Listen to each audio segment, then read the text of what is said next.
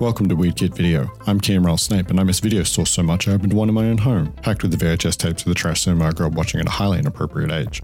Every week, I force my co hosts, Kira Jade Opitz and Brody McDonald, to sit through a movie for us to discuss. So come on in, have a look around, and sign up for a membership. This is Weird Kid Video.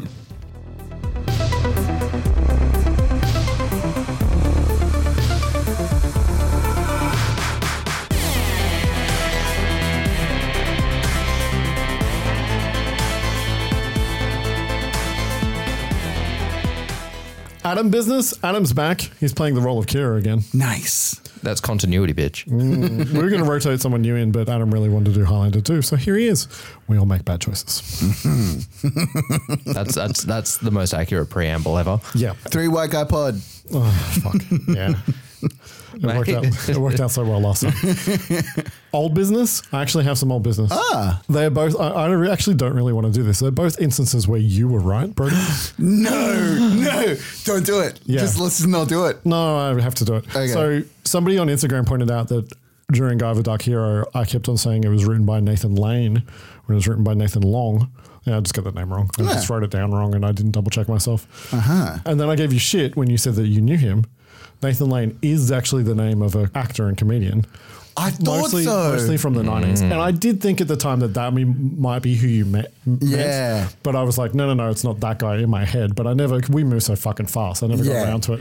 and Anyway. you have so much information to get through. It's forgivable. But anyway, so he's from the Birdcage, Mouse Hunt, Lion King. Oh. he's Timon and Lion King. Yeah, Yes. sorry. Stuart Little, the producers on Yes. Broadway with Matthew Broderick, what have you. Um, One of my favorite musicals. Um, Oh, The birdcage. Fucking what a movie. Yeah, and such a so movie. I just thought that they had the same name, and I was Yeah. wrong. I just wrote down wrong. That Nah. happens anyway. Too easy. So Wait, does that mean that we have a listener listening and going, "Hey Yeah, guys, we you're have a wrong," few. and then getting in touch? yeah, somebody did on Instagram. yeah. Wow. And then and then before we recorded Guyver, Brody had sent the, a group message with a still of an actress from the movie Thank you. that he recognized. She has one scene talking to Corey. I didn't recognize her off the top of my head, and I basically dismissed you because I don't like you. It happens. We dismiss Brody a lot. And then, as it turned out, after we recorded the podcast, Brody figured out who she was. He Yep. knows her from Starship Troopers. Starship Troopers is a thing to pull from tonight. it is. Uh, I think it's a thing to, thing to pull from at all times. Yeah, so It I, is. I then tracked down who she was, and her name is Tammy Adrian George. She plays Dejana in Starship Trooper, who washes out after Yeah. Mm-hmm. she kills Breckenridge in the training exercise sequence. What's the problem? Damn thing keeps getting in my How come whenever something goes wrong, it's always you, Breckenridge? It must be because I'm big and dumb. Yeah, right!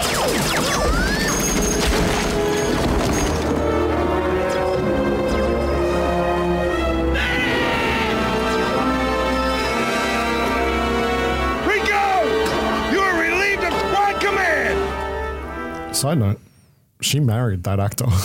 no. That she kills. Yeah, Eric. Hell yeah. Eric Bruscotto.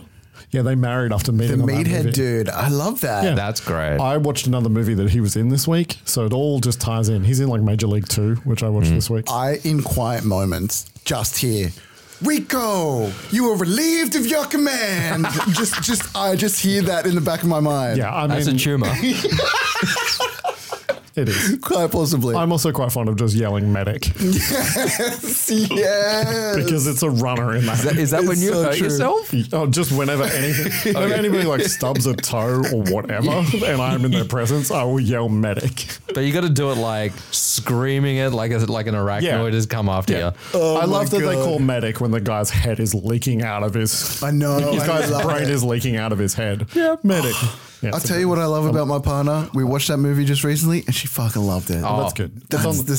sign. absolutely positively on the list. Yeah. yeah. We will get Awesome. to Starship Troopers. New business New business. What could it be? uh, this week. The year is 2024, which is weird. Yeah. the ozone layer is gone, and Connor McLeod of the Clan McLeod is back because apparently there can be more than one. We are talking about Highlander 2 The Quickening from 1991 and Highlander 2 Director's Cut from 2004.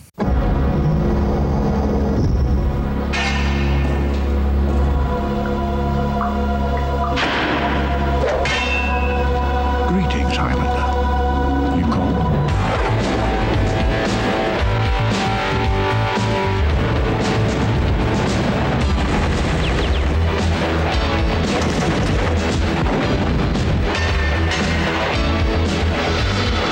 Let's have some fun. In all their centuries on Earth, nothing could have prepared them for the quickening. Christopher Lambert, Sean Connery, Highlander 2, The Quickening. What movies? What are movies? what are movies? After this movie, I don't know. I, I was, I was a little speechless after the first one, first watch. Yeah, cool. Yeah. So we're doing something a little bit different this week. We did, in fact, watch two versions of the movie. Mm-hmm. We watched the US theatrical cut on VHS and the 2004 DVD director's cut.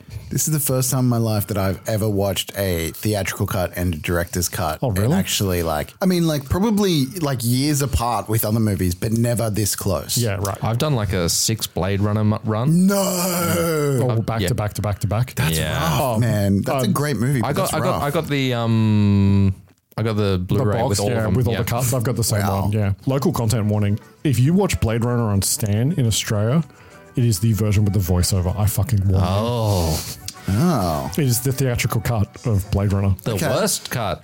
Yeah. So don't do it. okay. Go Good to buy know. Mm-hmm. it. Go buy it on Blu-ray in Okay. 4K. I'm going to get into why we watched both versions of the movie later when I talk about the film's uh, storied production. Storied is maybe the word for it.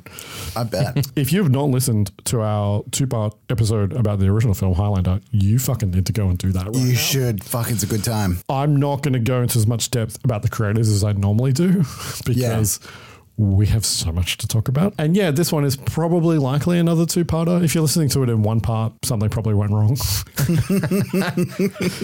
I've He, once. Oh, he, he dropped a few pages on the way to the podcast Yeah, I office. just, I just started burning pages. I have once again broken my record for pages of notes. Previous record was 24 for The Crow. This week, we're running with 33 pages of notes. Yeah. To be fair, it is two movies. Hmm. It is two different movies. Yeah. Directed by Russell Mulcahy. mm, The man, the myth, the legend. He went to my high school. We, How many times are you going to drop that, by the way? Every single time. it's like when I say Twin Peaks, drink. or when we mention Sherilyn Fenn, swoon. Twin. Yeah. He, of course, directed the original movie, and this was his next movie after that, even though there is a gap of like five or six years. He had gone back to directing music videos because. Ah. As we talked about on the Highlander episode, the first movie was not a hit in the I was in going to the US. ask. Right. I, I couldn't remember. Yeah, it had been a hit in Europe and then was massive on VHS. But Mulcahy had struggled to find an, to, to find another job, he- to find another directing gig. So he went and like directed music videos for like Elton John and a bunch of other uh, uh, of Right. his like famous music f- friends. So by the time he, d- he comes back to do this film, is it a VHS hit? Yes, Right. because it's already been on VHS for a couple of years. Based on characters created by Gregory Wyden, he had no involvement involvement in any of the sequels. I'm so sure of that. Can, can you tell? do not blame that man. Yeah. From a story by Brian Clemens and William N. Panzer. Clemens is a British screenwriter that had started in the 1950s. This is like his second last credit. It's only a story credit. He basically worked with Panzer to develop ideas, basically spitball ideas for the story. Right. Mm-hmm. And therefore he gets a story credit. But I don't think he did any actual like writing, writing. Yeah, sure. So it was mostly Panzer. No, well, so he didn't even write the screenplay. He's a creative producer, so he's involved in the development of the project, right? Mm-hmm. It was written by Peter Bellwood. He, along with Wyden and a guy named Larry Ferguson, are credited with writing the first movie. So he was a holdover from the first movie. He'd come Right. Ah. back. He was the only writer to come back. He gets solo credit on this screenplay Hmm. or solo blame, depending on how you feel. Can about it. I ask Both. with the director's cut? Are they coming to it? So whose whose vision is it? Like, is it the writers or the directors? You know what I mean? That's like in with the name. Which Yeah, no. Director's I cut. get you. I get you. But like the original envisioning of the film. I'm going to talk about all of that. Okay, cool, cool, cool. Yeah, starring a returning Christophe Lambert or Christopher Lambert, if you're Australian. I forgot that as accent. Connor, Lambert. as Connor McLeod. He'd made a few movies in between, but nothing worth talking about. And maybe more surprising, head attached Sean Connery as Juan Sanchez Ah. Villalobos Ramirez. I will talk about the how and the why Brilliant. later. Money. Cocaine. And then Do you think Sean was a was a was a coke cowboy? Was he was he? Is that how he got his such such a snow white beard? oh my god! I reckon that man has done every drug in the world a thousand times. I don't know. I I, I can't pretty tell. old school? I think he's pretty straight laced. He's a drinker, absolutely. Oh, yeah, but he's I don't think Scottish. anything else. Like, Yeah. I don't know. other cast members I will talk about as they appear. There's some fun surprises. Trailers, no trailers. No trailers. The VHS is the retail version. By the way, I don't let you guys read the back of the box, right? Yeah. Mm, did you? No. No. No. The reason I didn't bring the box with me today. One of the reasons I don't let you do that is because of spoilers. The Highlander 2 box gives away. The Connery comes back. No, no, well, both the Connery comes back and where the Immortals are from on the first line of the blurb on the back of the box. Yeah, but it's like the first. It's the first line But of if the you movie. not if you like- if you haven't seen the if you haven't seen this movie before, Yeah. I feel like we're going to debate a lot of story choices. Yeah, because we- like we there's might. Oh, such strong story changes. we might we might not. Such pointless story moments. I'm not even gonna do the recap that we normally do because which version are we recapping? Ah. Right, So we're gonna skip Yeah. past- we're gonna just skip past that. there's We're not gonna bother. aliens, immortals fighting. There must be one again. Sometimes, Yeah, sometimes, sometimes there one. isn't. there can sometimes be one. There can sometimes be one. In the Blockbuster Entertainment Guide to Movies and Videos from the year 1998, Highlander 2, The Quickening, it is obviously the theatrical version. Mm-hmm. The immortal Scott, Lambert, and Connery from Highlander Return. I mean, Connery's not- Egyptian. Connery's- he's an Egyptian Spaniard. but wait, they're not Scottish, they're aliens. And rival, yeah. And rival Ironside is determined to do them harm. Incoherent mess, one and a half stars. There is nothing better than a written. But wait, There's more. Jenna Maslin of the New York Times did most not. definitely did not Yeah. leave a review. So I pivoted to Roger Ebert of the Chicago Sun Times. ooh, this will be fun. In November of 1991, he wrote, We're a big fan of Roger Ebert, aren't we? I'm not. Uh, No, I'm not. I'm hit and miss. I Like, it's think he's a sometimes- dick. Yeah, I don't know. I don't know how I feel about him. This movie has to be seen to be believed. On the other hand, maybe that's too high a price to pay. That's that's some good wit. Highlander 2, The Quickening, is the most hilariously incomprehensible movie I've seen in many a long day. A movie almost awesome in its badness. Yeah, wherever, wherever science fiction fans gather in decades and generations to come, this will be remembered in hushed tones as one of the immortal low points of the genre. Mm. Oh. Now, I normally avoid recapping. There is some recapping, and then I'm going to skip. Sure. Mm. Yeah, but I just like the way that he talks about some of the some of the recapping. Wait, did he stuff. call it a science fiction? Yeah. Yeah. The first movie. Is that a science fiction? Yes. fantasy more. It's sci-fi It's a- fantasy. yeah, Yeah. 'Cause- Well, there's no aliens in that movie yet. yeah, but that's that we know science, of. science fiction can be speculative fiction. Doesn't always have to have aliens. true. The Yeah, science, it's kind of- science is in the name. Alternate history is technically science fiction. Yeah, and it's kind of like you're traveling through time, I suppose. Yeah, I don't An know. Immortal. Mm. Anyway, yeah, who cares? Doesn't matter. Philosophical questions there. Yeah. Yeah. Anyway, the story opens in the year 1999, and then we get a title card 25 years later, followed not long by a title card: "The Planet Zeist, 500 years ago." Uh, are those Earth years or Zeist years? Yeah. They lead a rebellion on Zeist and were banished to Earth under a sentence of eternal life. They cannot die. In a sense, actually they can, but it depends. Or as one of the characters explains it more helpfully, you live forever here until you return to Zeist, where you can die, or under certain circumstances, you can die here, but not on Zeist Yeah. coming back in uh, as he kind of talks about the, the setting life in big cities has grown dangerous and criminal although people are still alive and should not complain considering that you would think that a total blackout on earth would have curtailed food production since nothing could grow Yeah. for that matter why isn't everything covered with a carpet of fungus meanwhile sean connery still a creature of medieval scotland appears in 21st century wearing a kilt he's actually not wearing a fucking kilt in that scene roger but you know whatever and talking in a think brogue and he gets himself suited up in Monday dress before there are several sword fights. if there is a planet somewhere where civilization is based on the worst movies of all time, Highlander 2 The Quickening deserves a sacred place among their most treasured artifacts. Roger Ebert of the Chicago Sun-Times in November of Mm. 1991. Mm. Not a great recap, but poignant nonetheless. Well, I can't add a lot of the recapping because I don't want to read somebody just reiterating. the Yeah. plot. He, I he's can do that definitely having for myself, fun. and I will. He's having fun.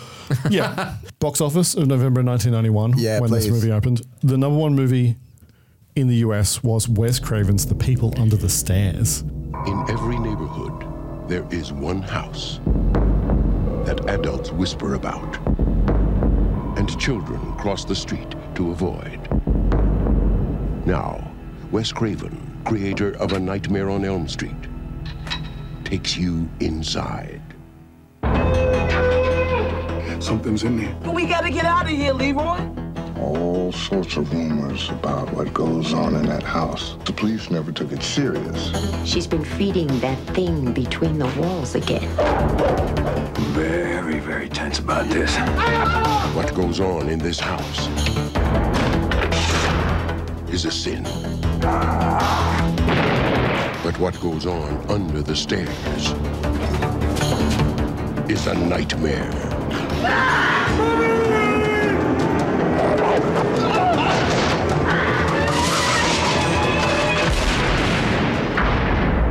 Wes Craven's The People Under the Stairs.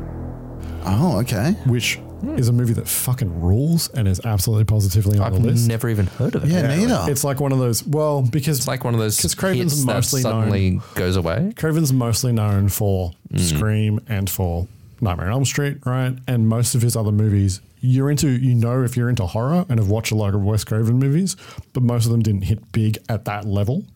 So it was it performed well, but it wasn't a big hit. It performed, it performed really well. It was in its first week, so it debuted at number one. In second place was Curly Sue, Jim Belushi, and a little girl, are cu- partners in Oh, crime. I've It's heard of it, it's yeah. they like they con people. Look out, America. The world's smallest con artist is in town.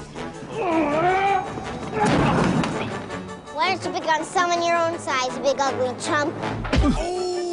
She's got a killer smile Crack me right on the top of the head, all right? You're gonna cry. a knockout swing, and a partner Okay. in crime. We don't steal. But we cheat. We don't break any laws. Well, some laws we do. Not the good ones. They know a good scam when they pull one. You killed my daddy! Or nuts! What possessed you to invite vagabonds into your home? Now, they're going from the poorhouse to the penthouse. This was the Ritz. From director John Hughes, creator of Home Alone, comes James Belushi in Curly Suit.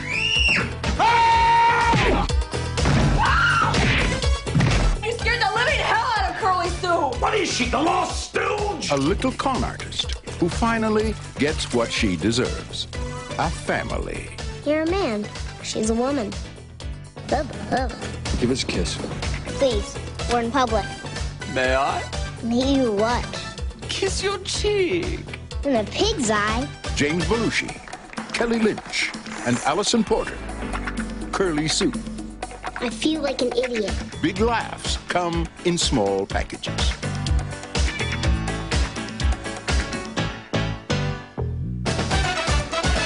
That was a fun movie. I liked that when I was a kid, but I haven't seen it since I was a kid, so I don't know if it holds up. Highlander opened in third, Wow. ahead of Billy Bathgate, a basically critically reviled gangster pitcher. Okay. That I just always remember the, the name of because Billy Bathgate has this kind of like interesting ring to Yeah. it.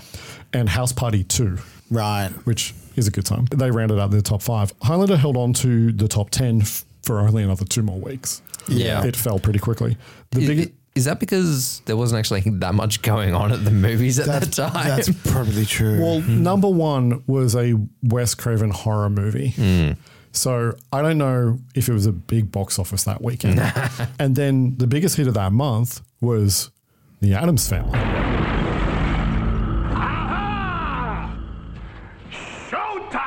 Showtime!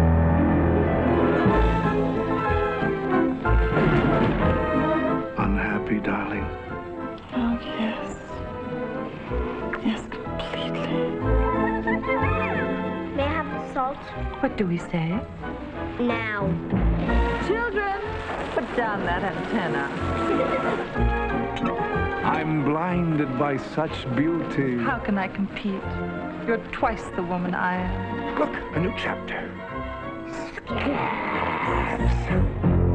Don't torture yourself, Gomez. That's my job.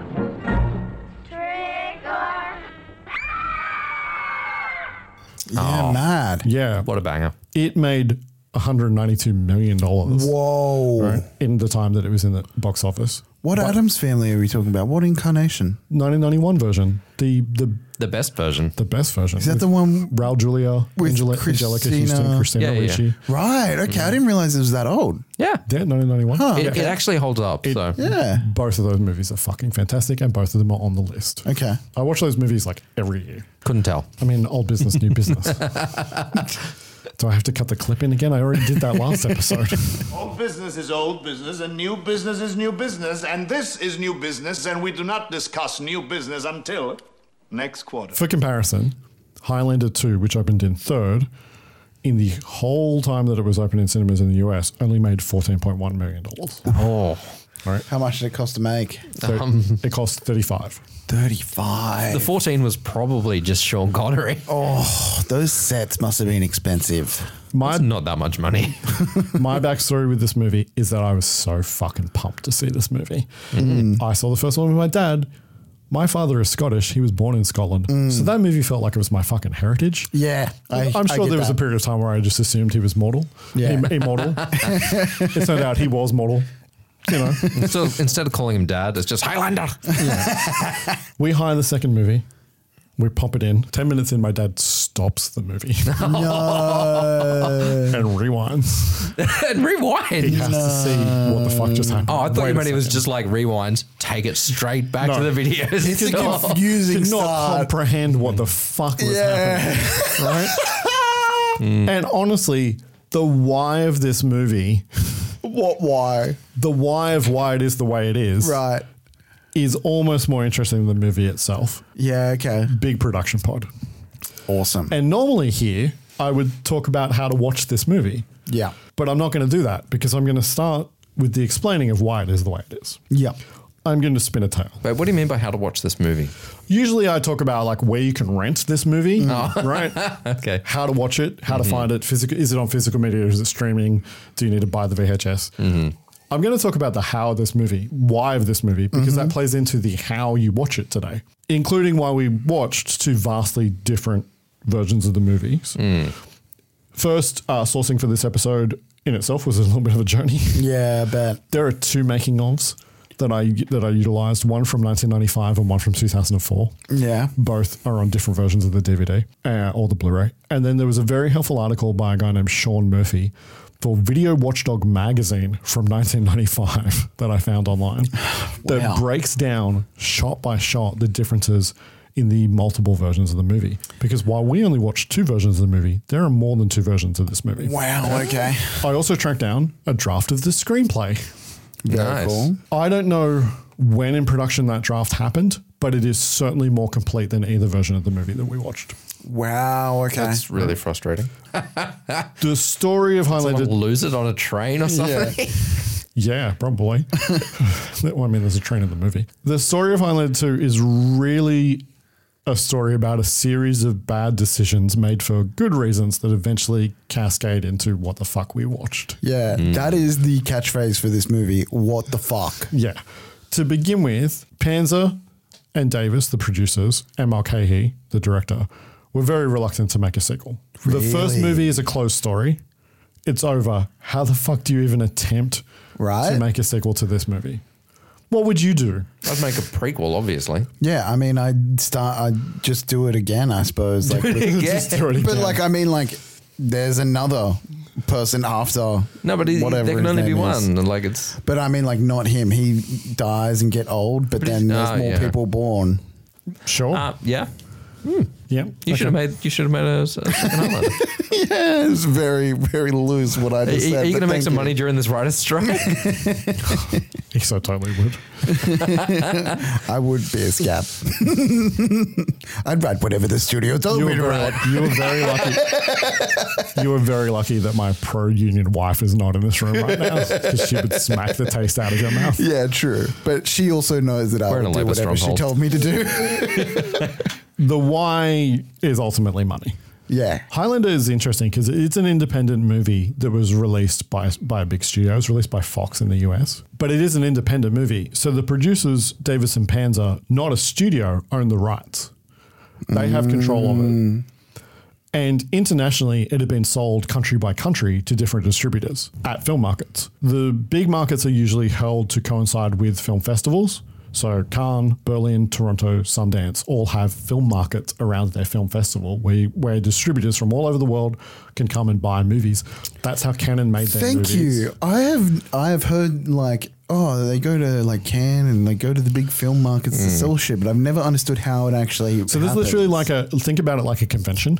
Right. You walk around a convention hall and and people are showing their people have movies. a poster for their movie.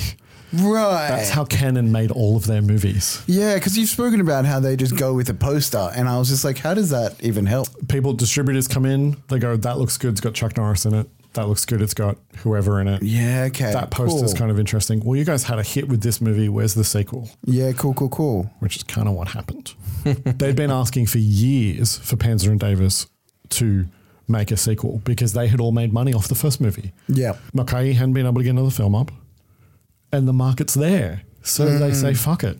Yeah, well, you get an opportunity to make another movie. Yeah. Like, I know, right? Cool.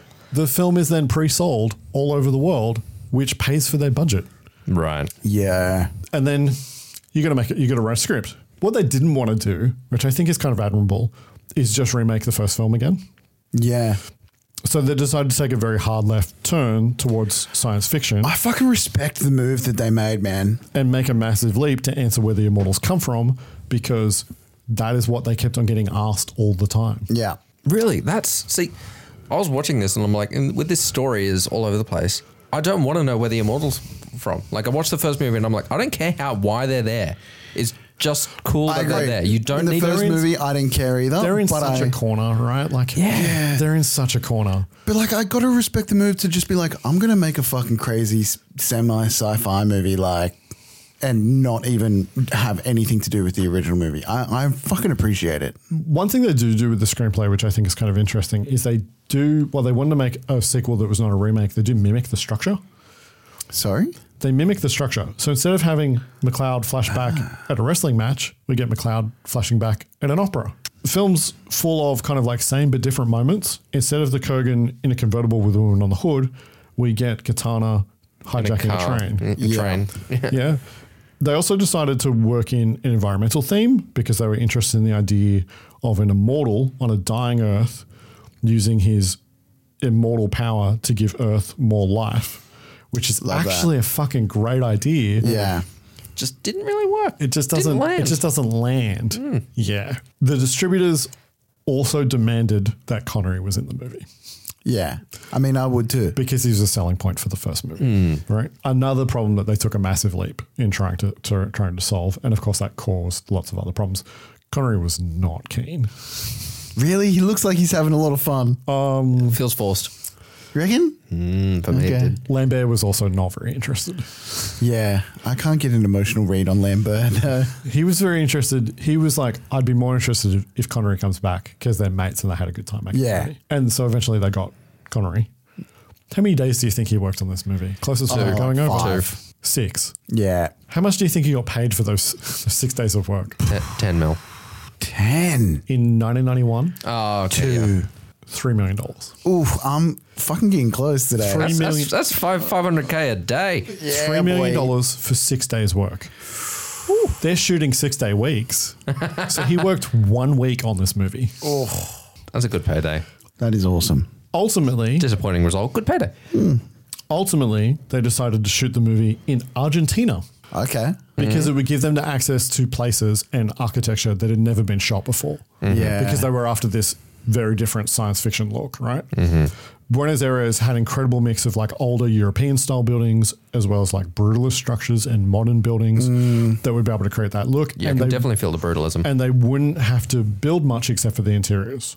And it was going to be about a third cheaper than shooting in the US. They were going to Yeah, save of about course. 10 to 15 million dollars. And so they got started to try and put the movie together down there. Nothing there was ready to go. That does not surprise me.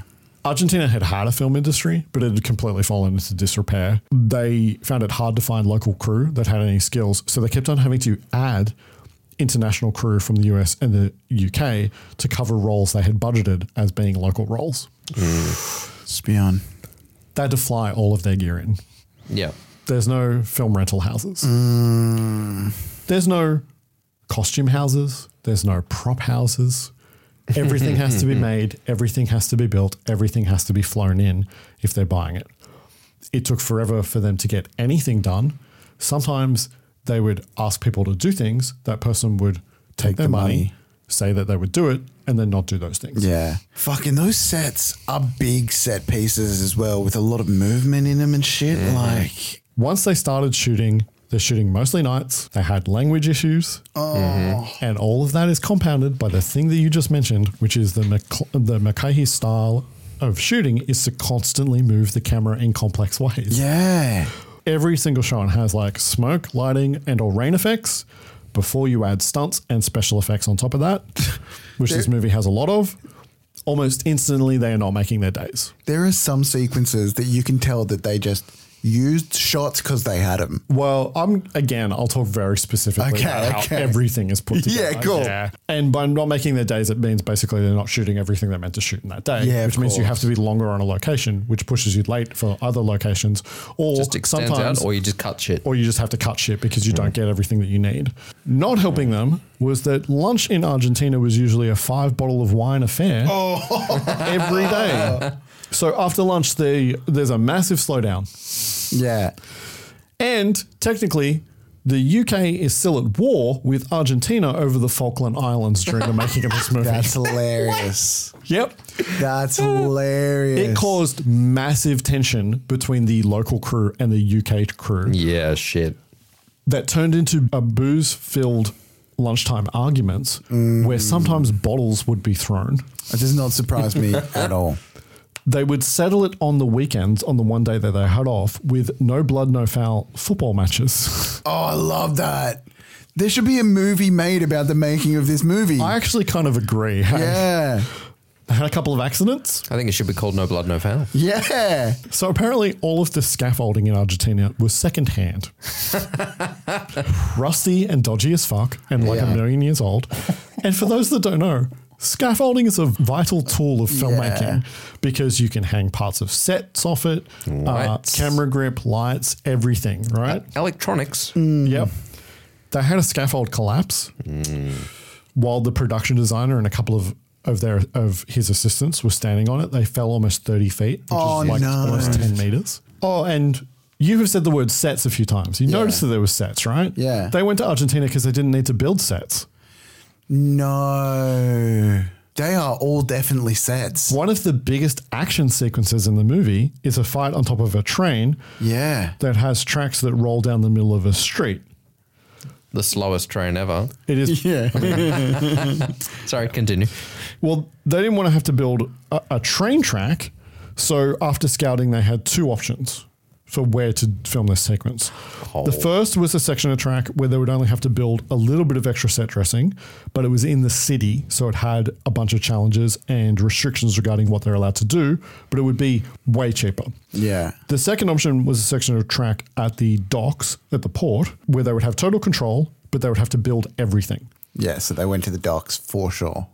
Yeah, they chose the second option. Yeah. And ended up building a set that was a mile long. These fucking sets are expansive as fuck. Three football mile? Three football fields. That's fucking Why was it crazy. so long? It is insane. While they were shooting in Argentina, the economy collapsed and hyperinflation kicked in. In Argentina. Holy yes. shit. the Argentine currency became worthless, so they had started to have to pay for everything in US dollars, which meant it was the Oh. co- same cost as shooting in the United States. No.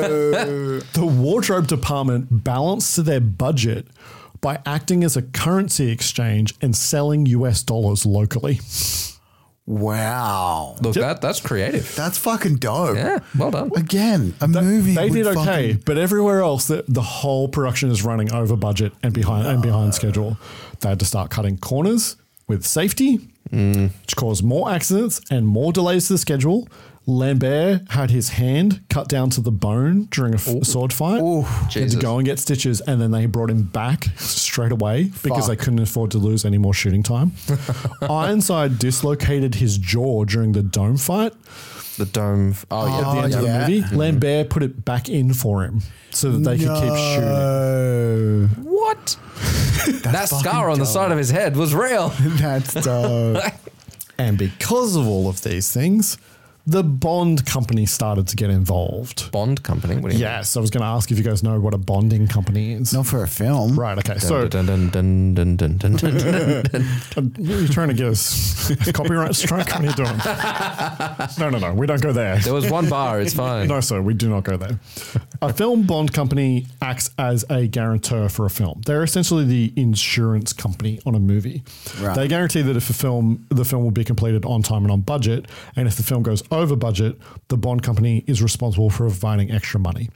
Right. Mm-hmm. So basically, they loan the production extra money if they go Go up over. going over budget. So they're kind of like it's like film insurance, Yeah. right?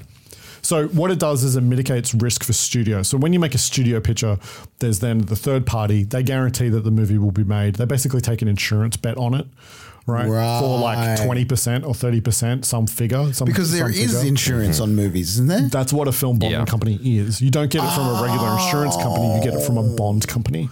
Right. Okay. Right. So, because of them getting involved, every day on set, there is a three way battle between the producers, who are just trying to wrangle the fucking production, Mulcahy, who is trying to shoot his vision and create the movie that he had signed on to make, and the Bond Company, who just want us to be fucking over. Guys, can I just say, like, I'm seriously, like, just in awe that a film was fucking made. Yeah. Yeah, like, I don't want to Hmm. And shit on finished. anything because, like, I'm gonna- I'm a saying- film was made. Finished in air quotes. Ah. Ultimately, the Bond Company just fucking had enough Yeah. and shut the production down No. without them ever having filmed the entire script. That is not surprising. I see. They shut them down in the filming in the middle of an action sequence. That They is were not just dumb. surprising. The film's never actually finished. It's abandoned. Yeah. They were told that they they would made promises that the movie would be assessed. Everybody would fly home. The movie would be assessed, and then they would do any final shooting that needed to be done in California. Right. That never fucking happened. At this point, because the Bond company has shut the film down, the producers don't own the movie. The Bond company does. right. They have taken complete control. In post production, they take over the edit. They lock out the producers and Mulcahy. Mulcahy calls it the most traumatic experience of his of his life. Mm. They finish the movie as cheaply, quickly as possible, so that they wouldn't have to keep spending money. So, in that situation, does the producer and Mulcahy make any money from it? If it makes Well, they've already any been money? paid. Oh, that's right. Or they've not. No, because at that point they've lost the movie. They don't have control control of the movie. Yeah, right. Somebody their, else con- own- their somebody contracts else get owns it. paid out for like their yeah. agreed upon thing, Okay. but they probably lose their points and, and Or and whatever- stuff or like that. whatever it Yeah. is. right, right. The Bond company's problem is that the movie doesn't make any fucking sense because it's not finished. Yeah. there's giant chunks missing. They cut the movie to 85 minutes and patch everything that's missing with ADR. Yeah, I noticed that. Only lot of about ADR. only about half of the effects shots were finished properly. Yeah. Oh. The rest were just left as they were. I mean, So wait, do in the we have- do we theatrical have- cut, they're like fully not done. Yeah. Do we have They're like a not finished. do we have like a percentage of when like how much they shot? I would say that there is probably anywhere between 15 to 25% of the movie missing. This is the most Mm. fucking fascinating movie. This is- I love this shit. Mm. and it's amazing. The story, as I said, the story of the making of this movie is fucking incredible. yeah. I had such a good time learning about the making of this movie, and I knew things. I knew lots about this movie, and I learned so much. We have so much to talk about. Bro, does Mulcahy fucking leave in the country? Let's approach him to make a movie about the making of this movie. No, let's leave that man alone. no one could agree on the effect for the shield during production. In the script, it is a soft yellow with laser like flashes through it. Mm-hmm. They had tested a bunch of different techniques. In some of those, it was red. Mm-hmm. But Mulcahy had actually had a plan. He had shot with the idea of it being blue, which is why all of his fucking scenes are tinted blue. Yeah. Mm-hmm. The Bond company liked it red. Right. And so Yep. that's why you get this weird disjointed. It looks brown almost. Yeah. Yeah. Well, it's also washed out because of the VHS. Oh, yeah. Yeah. So it would have been okay. brighter to begin with theatrically, but we're watching the VHS version, which Yeah. they also restructured the entire movie so that it was in a fucking linear order, moving or cutting most of the flashbacks that fill out the plot. How do you move? How do you, how do you shoot lin, in linear order and move a flashback? Well, Well, they, they- did. they- It- you can notice it in the theatrical cuts of the yeah, director's they cut, basically yeah. put everything in chronological order. because- Yeah, and, because they- right. Mm-hmm. and they remove a bunch of s- just a bunch of stuff because The Yeah. setups for all the flashbacks because they are can't cut out. yeah because they can't put it in in chronological order. There's stuff Mm-hmm. Yeah. that they just take out. Actually, you notice he's like at the beginning with the opera, they try and do some transitions into Flash and back and forth, Yeah. and then they just abandon it. Yeah, they Because- do. Because in original Highlander, you notice the transitions are fantastic. Yeah. So- that's true, actually. I will- yeah. yeah. I was going to talk about that later, but one of the things that is clearly like it's one of the like um signs of illness. Like you, it's one of the symptoms of the illness is the fact that you can tell that Mulcahy has not had the time to do all the transitions he would Yeah. normally do because there's like one or two in the director's cut that work fucking gangbusters. And Yeah. then everything else is like just missing his style. You may you may touch on this, but why did you want us to watch the theatrical first? Because I wanted you to understand what it was like to watch this movie when it came out. Oh, okay. Right. Yep. Makes sense. Because we're going to talk about how people reacted to it. Yep. Yep. Yep. Yep. Yep. Yep. Yep. So anyway, the Bond company made an 85 minute cut. Yep.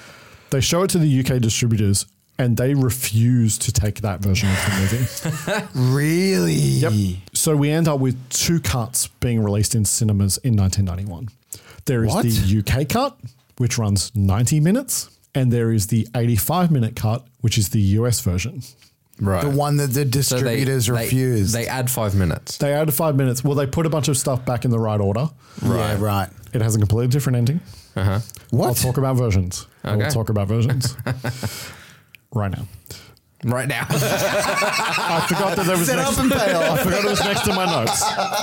I have so many notes. I forgot it was next to my notes. At the end of the UK card, McLeod and Louise both return to Zeist. This is what is referred to as the fairy tale ending. I was like feeling that should have happened with a lot of the movie. It's the ending that I saw because ah. the rental release in Australia was the UK cut because we're on the same power version. Yeah. So the version I Right. saw when I was a kid, that's the, that was the ending. Sorry, what do you mean power version? Our free- pal. Pa- oh, PAL. Power. so yes, we yes, have yes. a different. So PAL and NTC. There's two different power systems between the US and uh, other parts of the world. UK. and Depending Australia on are our the power same. frequencies and Depends stuff. on how uh, power cycles. None of it fucking matters anymore. Digital. It's actually not a thing anymore. but Um, back in the and day, yet, still, the US still shoots 23.98. which uh, which means that people that don't know anything also shoot that frame rate, and uh, they should learn a thing or two. Yeah.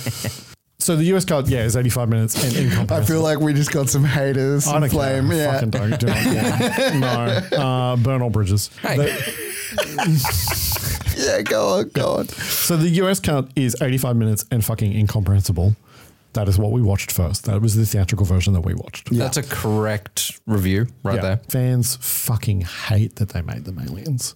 Mm-hmm. Everybody fucking hates that they make them aliens. A year later, the TV show starts. On Highlander, an immortal jewel thief is on a killing spree, Two days ago, he hit a jewelry store and three people are dead. poisoning anyone who gets in his way. The cock's down! Will McLeod stop him or become his next victim? Poison McCloud! You've only got 30 seconds. It's the most suspenseful episode of the season Here it comes, McCloud. on an all new Highlander. Tonight at 9 on your home team, Casa Fox 2. This is a TV show. Yeah. Yeah. Didn't it run like six seasons? Five or six seasons. Yeah. Yeah. Right. It completely ignores the second movie. Ah, yes. Oh, yeah. I think you s- mentioned this in. Yeah, yeah. Lambert also appears in the very first episode of the TV show. It introduces Connor McLeod's cousin, Duncan McLeod, also an immortal and the hero of that show. The gathering in the first movie is retconned into being a semi regular event in the game, an ongoing conflict between immortals that is millennia old. Not every immortal is drawn to every gathering. Yeah, right. Immortals can also choose to leave the game, right? You don't have to play the game. And new immortals emerge randomly all over the world. All the show, by the way, is on Amazon Prime Is it good? if you're interested. No. in 1994, Wait, is Russell um, okay? He involved in the show at all? no, not at No? all. No. The producers, Panzer and Davis, are like become like the creative stewards of the show. Yeah. In 1994, Panzer and Davis and Lambert return for Highlander 3, The Final Dimension, aka Highlander 3, The Sorcerer. From the dawn of time we came, moving silently among you. down through the centuries, immortals. Down through the ages, he has traveled through time, fulfilling the legend that there can be only one. But now there's another. His name is Cain, the most feared and evil among us.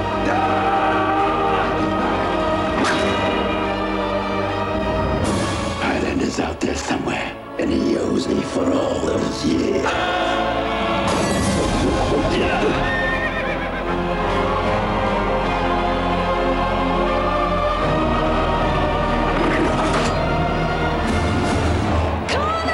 Two enemies from another time are about to collide in this one.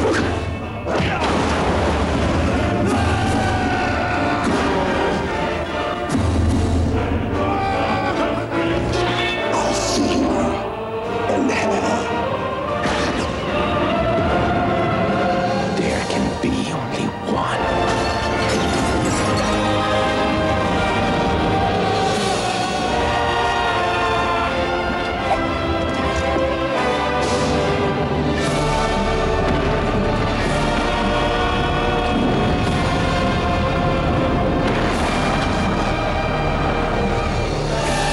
Highlander 3 The Sorcerer.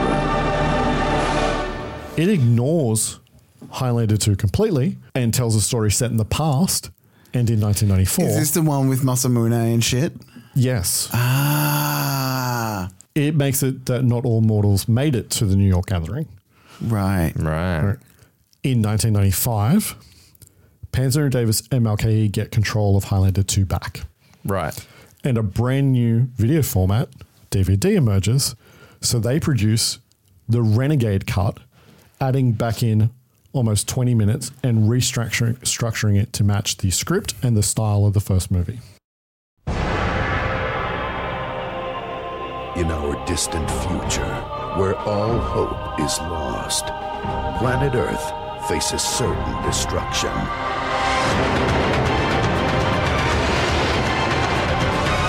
And the only one who can save our world in time is the one who lives forever.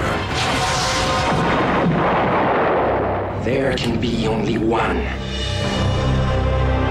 Republic Pictures presents The Return of a Hero Who are you? I'm Connor McCloud, and I cannot die. and the Rebirth of a Legend. You've remembered almost everything I taught you. I've had a lot of practice lately. The Highlander has come back in time to save our world Promise me you'll do something to stop this.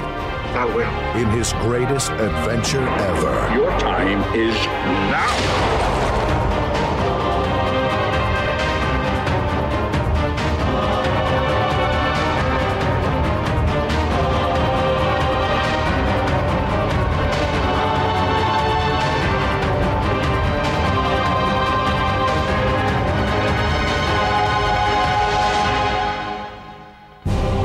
Christopher Lambert. The director's cut of Highlander 2, the Renegade version. Available on widescreen video cassette and deluxe collector's edition Laserdisc. Bring them home today. The future of your world depends on it. Wait, wait. So they made a third, which ignores the second. And then they Are they still aliens in the third? No. So they also, due to fan reaction to the original movie and to bring it in line with the TV show, remove all references to Zeist, making it so that it's ancient Earth instead. That makes sense. They even went back and shot the rest of the action sequence. They were shut down shooting Really? in 1991. Wow. The mountain chase in the director's cut was Yeah. shot four years later. Wow. so wait, the director's cut is not the Renegade cut. No.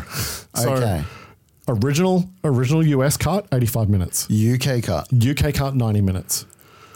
Renegade cut 1995 adds 20 minutes 20 minutes back in. Right. And then in 2004 We get the they had the opportunity to revise the movie again and we get the director's cut. Greetings, Highlander. From the creators of the original classic, Highlander, Christopher Lambert. What took you so long? Sean Connery. I'm at your service. Highlander 2, now on Blu ray in stunning high definition. Experience the Highlander legend like you've never seen before with high definition picture and 7.1 DTS HD audio featuring documentaries, rare behind the scenes footage, and revealing interviews with the cast and filmmakers. Highlander 2. Get it on Blu ray. in which they replace all of the half-finished optical special Right. effects with brand new digital vi- VFX. So the Renegade cut is the penultimate cut. There's not a lot of difference between the Renegade cut and the director's cut. Except, Except that they're for the aliens. Yeah. They're not aliens in the director's cut. Oh, but they still refer to Zeiss. No, they do not. There's no mention of Zeiss whatsoever Do in they the not? director's cut. It feels like they did. I, I could be They- I you're could be both wrong. You're projecting both my original complete- watching of Yeah, the you're both completely right. wrong. It's Right. ancient Earth. Because they do say future. They say future. Yeah. Yeah. all Right. Okay. So they make Zeist the past. Right. Which is how they get around uh, Katana suddenly being immortal on the planet, though he's not immortal on Zeist and is immortal. Yeah. So there's I'm still gonna- things that don't make sense. Absolutely positively.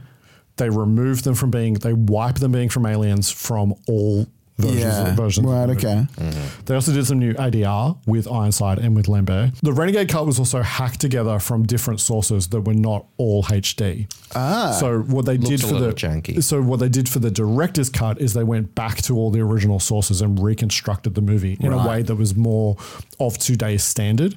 The Renegade cut it like cuts to like stuff that is basically like VHS rips in the middle of the DVD because that Right. was the only way that they could get that footage in 1995. Yeah. Okay. Right. They didn't, hadn't been able to like do expansive HD scans of the original of the original elements. Okay. Which they were able to do in 2004.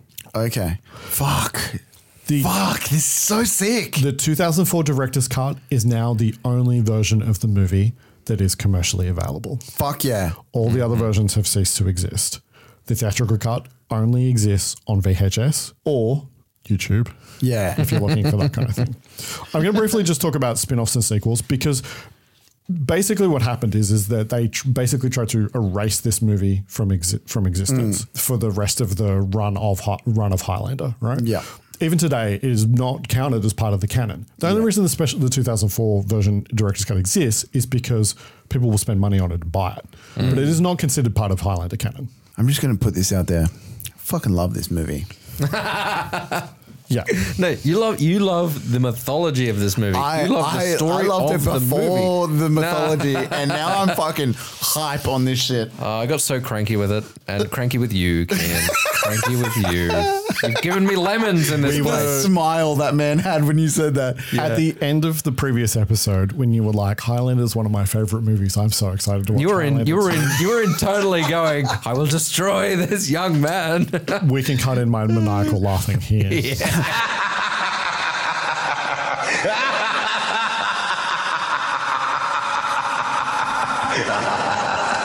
We were meant to be brothers, Anakin.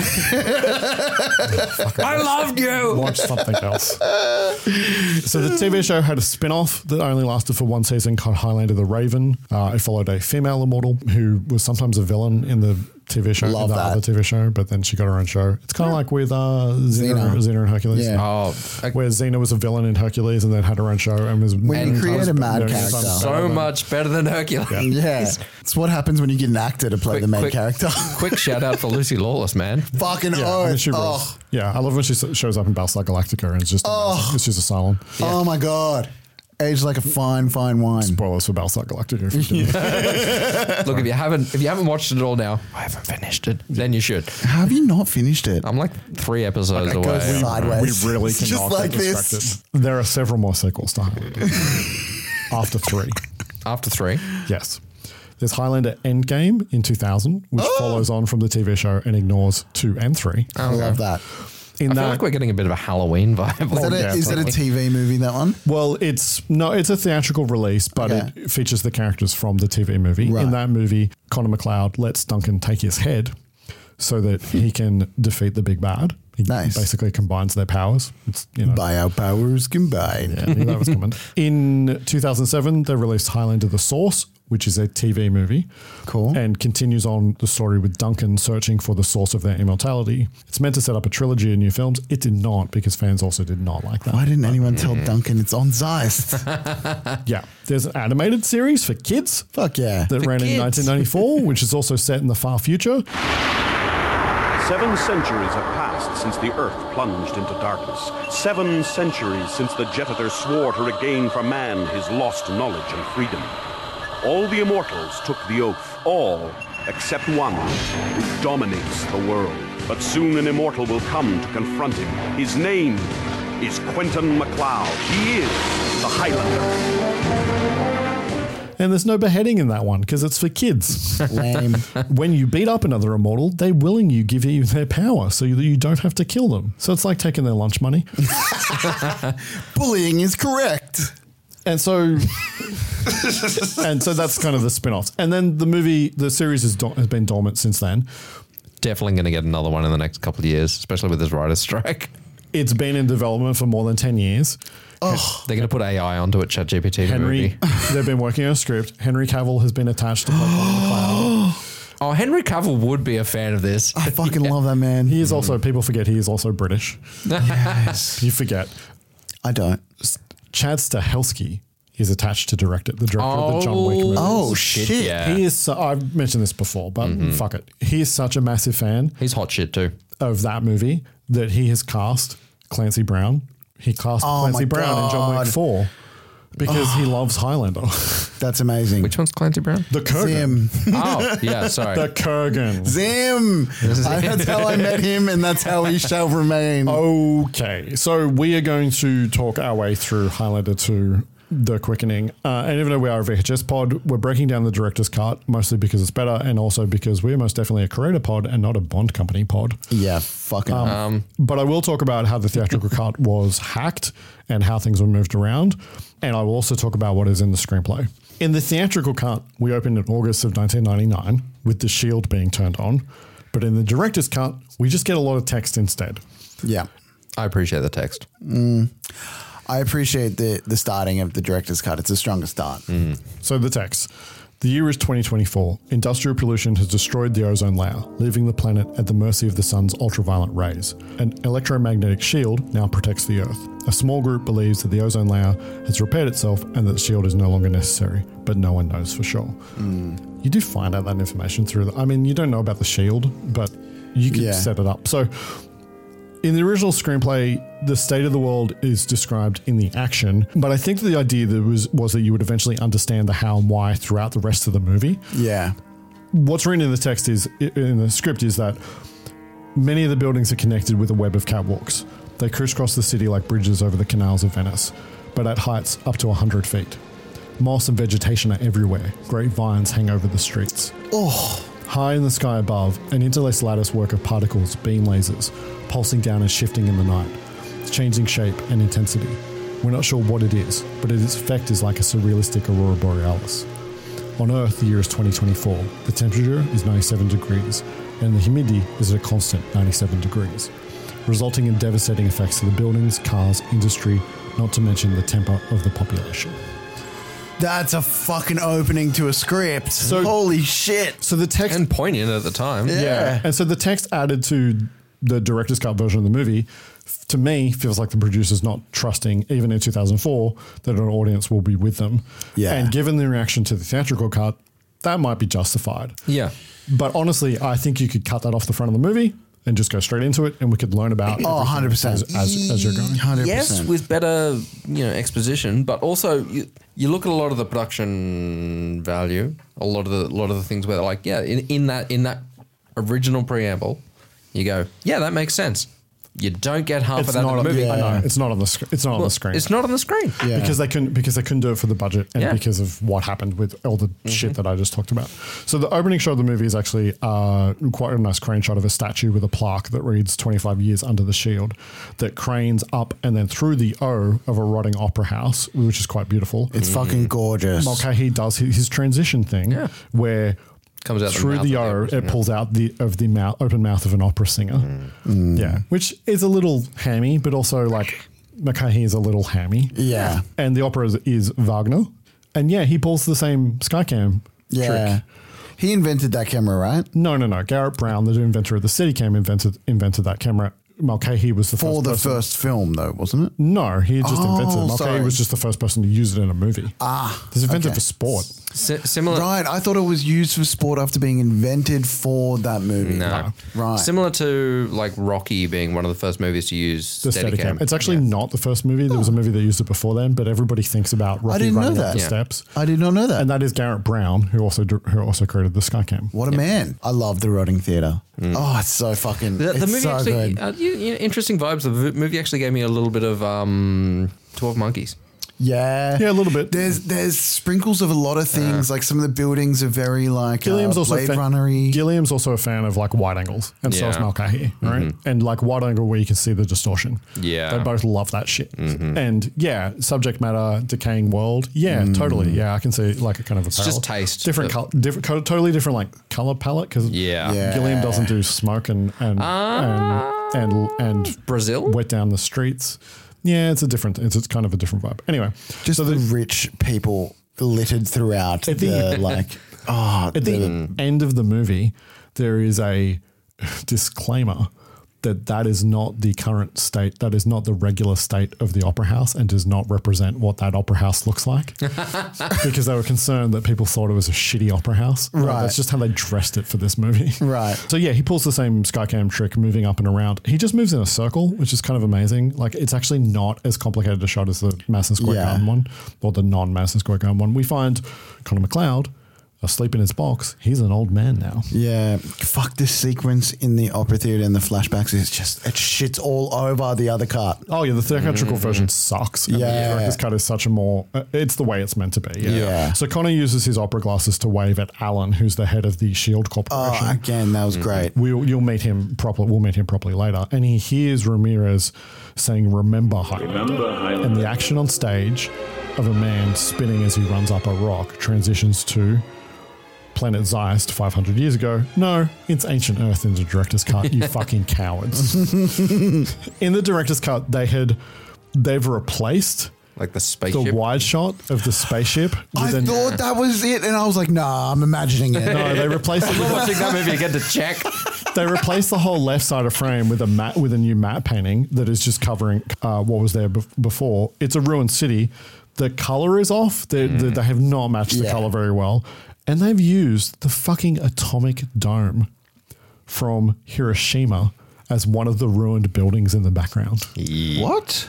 Do you know about the atomic dome? No. So when Hiroshima was bombed, the Americans bombed a bridge right near there. There was a building that was a domed building. It was like a, gov- a government building. Okay. It was the only building that was left standing, basically in the in Oh. the kind of like the eye of the of the nuclear bomb. Yeah. It's still standing today as a mo- as a memorial. Yeah. They have used an image of that building to build their ruined Oh. city in the background. It's a bit on the I have nose. been to that building. It was fucking amazing. so this replaces in the theatrical cut the opening of McLeod driving to the opera, explaining Mm. the shield. The shield. 25 years ago, it was our savior. But now, no sun, no stars.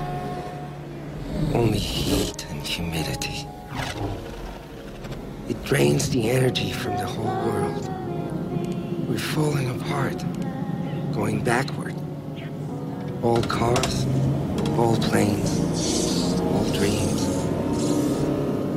The cure is worse than the disease. Ridiculously awkward ADR. Yeah, it was a funny way to remind me of his accent, though. yeah. Like him coming in with that accent, I was like, oh fuck, I forgot. He's barely audible. He's Or- the most Belgian Scotsman of all Yeah. time. Oh wait, he's not from Scotland. He's from Zeist. Yeah. Because on not Zeist, rebels are gathering to hear Ramirez speak. They have hacked the shit out of his dialogue here. Free men of the planet Zeist, hear me.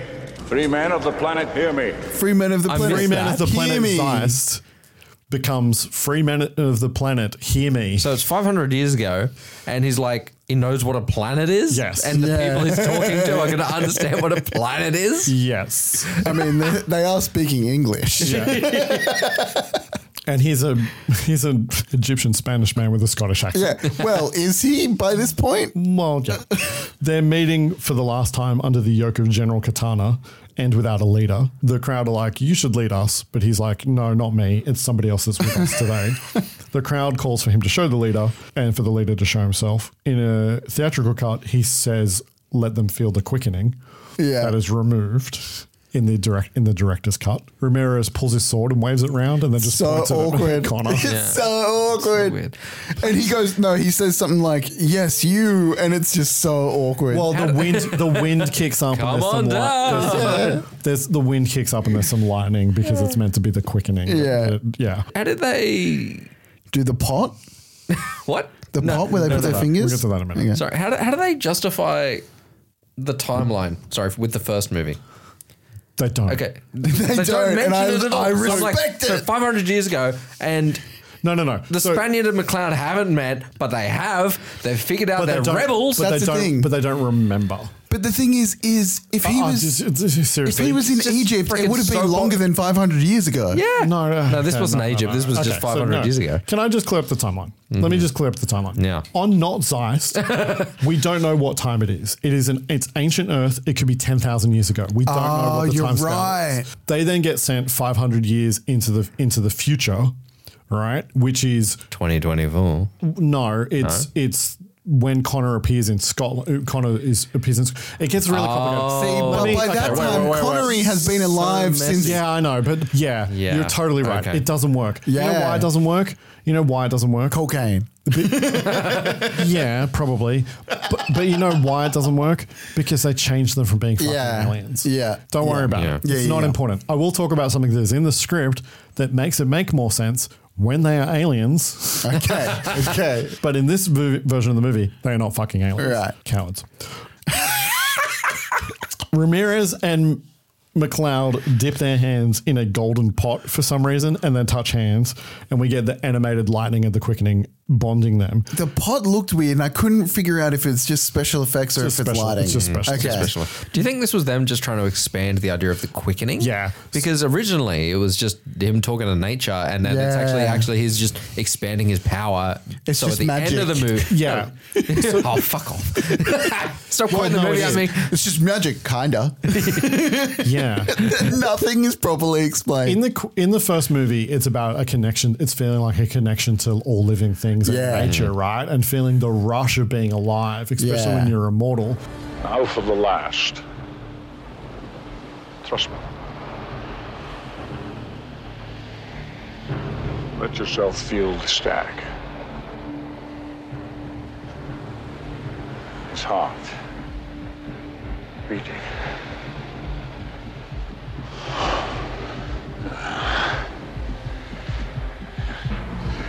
There's blood. Coursing. Feel? Come on! McLeod, come on! I feel him! Come on! I feel him! Come on! Come on, Haggis! McLeod! This is the quickening! Yes!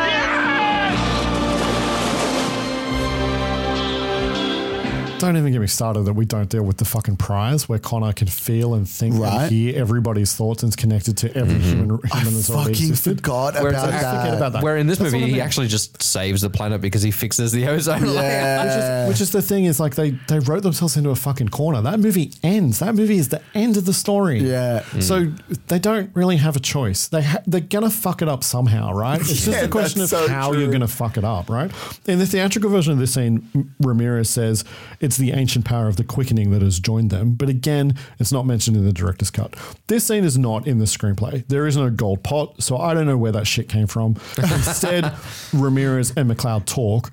McLeod asks Ramirez if he's sure that McLeod is the one. The idea of McLeod being the chosen one is way, way more important in, this, in the screenplay. Right. Uh, Mm-hmm. The idea of there can only be one and Connor being that one is something that is all through the screenplay, and I'll talk more about it as we kind of go kind of go through through. That is completely absent from the movie. Yeah. How there is a- um, Sean Connery's little piece of hand acting when he dips his hand, they do the finger thing, and then he's just like does a little bit of a point I would love to swirly know on his what it is forehead. for. I'd love to know. I tried to figure it out, but I was just like, honestly, this. Nah, he was- drawing he was dick. just- he was He's just- drawing dick.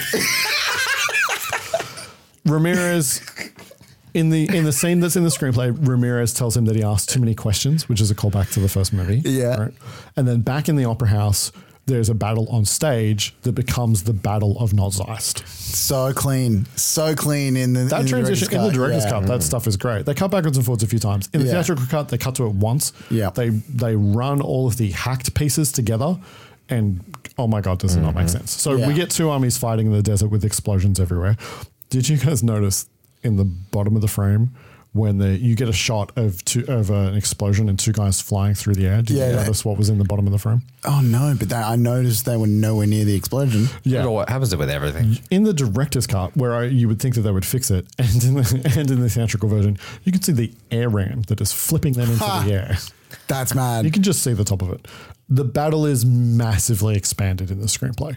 Oh, yeah. They never finished shooting it. There are f- people on flying discs in the Battle of Zeist, Which would in make the, screen- in fucking scr- other in shit the later in the movie make a little bit more sense. It's also meant to just mirror the battle in the first movie where we introduce the Kurgan. Yeah, right. And we meet General Katana, played by Michael Ironside. He's a fucking legend and another one of those guys that just shows up in lots of stuff I saw when I Mm. was a kid. And fucking another Starship Troopers boy. He's in fact in Starship Yeah. Troopers. Yeah. Fucking um, And the mask. in the mask. Yeah, I'm just putting that in there. I love that movie. Oh, Sure. Okay. Good for you. His big break was David Cronenberg's Scanners. If you've never seen Scanners, Oh, yeah. I don't think I have. I haven't seen it, but know I- I of a- know about it. yeah. Yeah. And th- Well, there's that clip. There's a famous clip. You don't know it? Uh, no. Don't look it up. It's on the list. All I know is that other that other thing that I hear in the back of my neck is Rat Ah, Jack's off next. Oh, Yes. that whole movie. Top Gun, Total Recall, Free Willy, The Next Karate Oh, Total Kid. Recall. Yes, fucking Starship Troopers. I love Starship Troopers. I don't like how often you bring it up. Oh, it's one of my favorite all time. It's one of my favorite all-time movies too. Yeah, I mean Paul Verhoeven. Uh, Paul Oh, Verhoeven, yeah. yeah. The Perfect Storm, The Machinist. He's still acting. Michael Ironside's still. Yeah, acting. he's the best. I was going to ask you this. His name came up before Connery, and I was wondering at that time was he bigger than Connery? Is that how it works with credits? No. Mm. no. Mm. The, Okay. the prime spaces are first and last. oh, Or, so if, you're or, an if it's, or if it's and, And or with or or, with. featuring. so he was and Connery, which means he's the bigger name. Yeah. yeah. yeah. Right. Yeah, Interesting. You either want to be first or you want to be last. Okay. And there's all kinds of contract negotiations about who. is Yeah, what. right. Because I know there's some rules around it. It's not rules, there's contract negotiation. Right. Okay. Yeah. So on a poster sometimes when on a poster sometimes when the there's two actors on the poster. Yeah. And but the actor that's on the right side of the frame's name is on the left. Yeah. It's because that person's negotiated for their name to be first. Right. Okay. Even though okay. they are on the right side of frame. In both versions, Katana doesn't really get introduced. He's just kind of there, right? Yeah.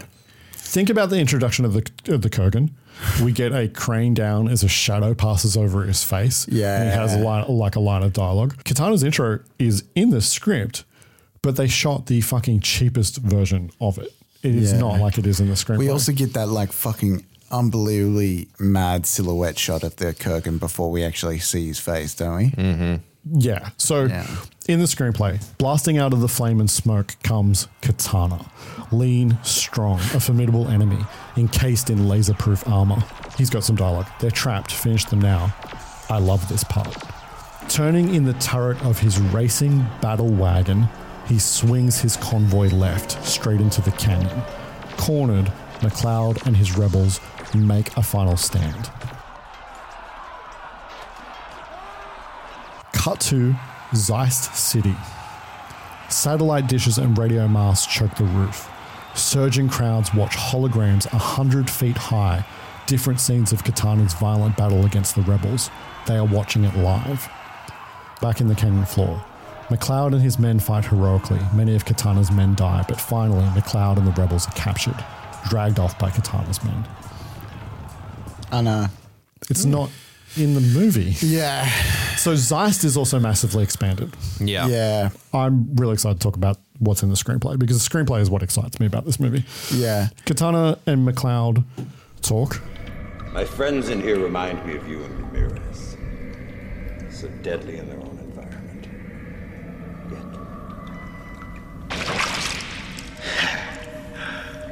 so tame and servile. In mine. Maybe they're just waiting. Mm. Katana chokes an eel as some kind of metaphor. Yeah, it's so weird. And I, it's weird that he chose to say like an eel deadly in their own. I think it was supposed to be a snake. It's, it's, it's an eel. Yeah. Oh yeah, it's an eel. But it's a metaphor about like wait, waiting and and um, whatever, right? It's Yeah. a little, it's a little. It doesn't work. Yeah, but he is menacingly fucking weird in that scene, and I love it. He's just trying to do the Kurgan though. Mm. I respect that man too much to say he's doing that. I realize. So do I. I feel like he's just trying to do the Kurgan. Is it in the script though? Is it is it like is that what they're going for? Is that just like is another He's Kurgan? he's unhinged like the Kurgan. Right. okay. Yeah. Back with McLeod at the opera, what is happening on stage transitions us to the Council of Zeist, where McLeod and Ramirez are exiled to Earth or the future, depending on which version you want. It's such it's such an odd punishment. It's so bizarre, right? So if they win the prize, they can return to Zeist or Earth. McLeod wants to know how how uh, if they'll be together, meaning him and him and Ramirez. Not at first, but they have a bond that cannot be broken even by death. McLeod only needs to call for Ramirez, and he'll find him. Both versions that we watched, theatrical and director's cut, are fucking butchered. All of the ADR from both cuts has been created in post production. Yeah, with the priests speaking telepathically. They had lines of dialogue. Right, because Right. there's a point where like In the theatrical version, they cut it so that they can explain things away quickly. Yeah. Right. In the director's cut, they have to do ADR so that they can change Zeiss to the future. Mhm. They Yeah. can't use the dialogue that was shot in the scene because it all talks about fucking Zeiss. the only dialogue they use is when they turn and they're like, "Shut up, silence." Yeah, Right? It's a much bigger, more elaborate scene in the screenplay. In the screenplay, a spectacular amphitheatre fashioned from rock, packed with spectators. Mm. Five road justices sit high, looking down and into the well of the council, dressed in metal robes and helmet, katanas, features crease in triumph as McLeod is led and placed into a circle, becoming a thin laser fence. He looks around the courtroom. There stands Ramirez, also a prisoner. There's a bunch of dialogue. Katana asks what the judgment of the court is, and one of the judges says, The crime of rebellion is punishable by death. That is the usual sentence of the Council of the Purple Suns on the planet Zeist. There's shouts of no from the crowd, booing from the packed gallery. Katana eyes the judge with glowing alarm. I say, Execute them right now. More shouts from the crowd. The judge, Silence, General Katana. It's where the silence line comes from. Yeah. I sentence you to exile from Zeist. The crowd again boos. You'll be transported to the planet Earth, each of you to a different time and place. There you'll be reborn. Once you've grown to the age you are now, time itself will take on a new meaning for you. One year on Earth is like one day on our planet, so on Earth you will be immortal. Furthermore, your memory of this planet and your lives here will be gone until the time of the gathering. For years, we have sent men to Earth scattered throughout their history. Men like you who had no place here on Zeiss. They will find you, they will try to kill you. You will fight each other down through the centuries in, the tr- in our traditional ways with this, holding up a sword. The only release from your earthly immortality will come if your head is cut from your body. And when one of you is finally the last of us on earth, he will claim the prize. He will have the choice of growing old and dying on earth or returning to Zeist. Katana, livid, no, this isn't fair. McLeod looks at Ramirez. Who'd want to die on a strange planet? I'll be back. Ramirez, I'm counting on it. They all are, pointing to the crowd. Yeah. Will we be together? I don't think so, not at first, but don't worry. I will seek you out, brother, and I will find you always. And then the judge says, At the end, there can be only one. Ramirez says to Connor, He doesn't know it now, but he is talking about you. Remember it. And then they're transported, dematerialized into the past. that makes so much more fucking sense." And can't use that version in the director's cut because Yeah. it's all about Zeist. Mm-hmm. Because they're fucking cowards. But that also plays with the first movie. Like I'm, I'm fucking, I'm not that angry at the whole alien thing, man. Then we get it's just half-assed aliens. The problem. You Yeah, gotta go. but all- it's yeah. not you in gotta the- go whole ham alien. It's not in the screenplay though. Yeah. it is in the movie. It is in the theatrical cut because it got hacked to shit. Yeah. and it, it doesn't exist in the director's cut. And they're cowards. And they never finished shooting the movie, and they're cowards. then we would have got a montage during the title sequence A woman in a peasant hut in Scotland gives birth to a baby boy, MacLeod. A woman in ancient Egypt gives birth, Ramirez. The two boys grow in their respective environments until they are men MacLeod in his Scottish tartan and Ramirez in his peacock cape. MacLeod and Ramirez together in Scotland. Ramirez fights the Kurgan and is killed. MacLeod buries Ramirez. He takes his samurai sword.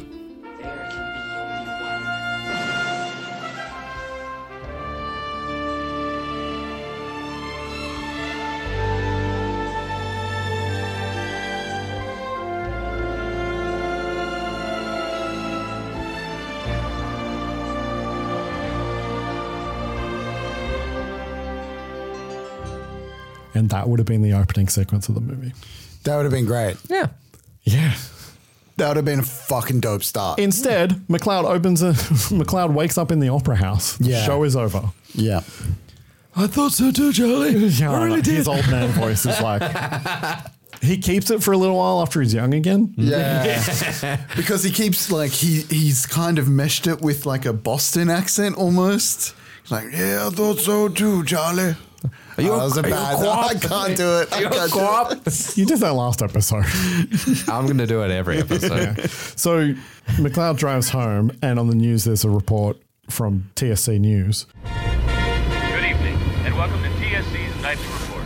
Today's satellite readings from above the shield confirm that highly dangerous levels of ultraviolet radiation continue to bombard the planet in the absence of the ozone layer. But here below the shield, we are protected and safe.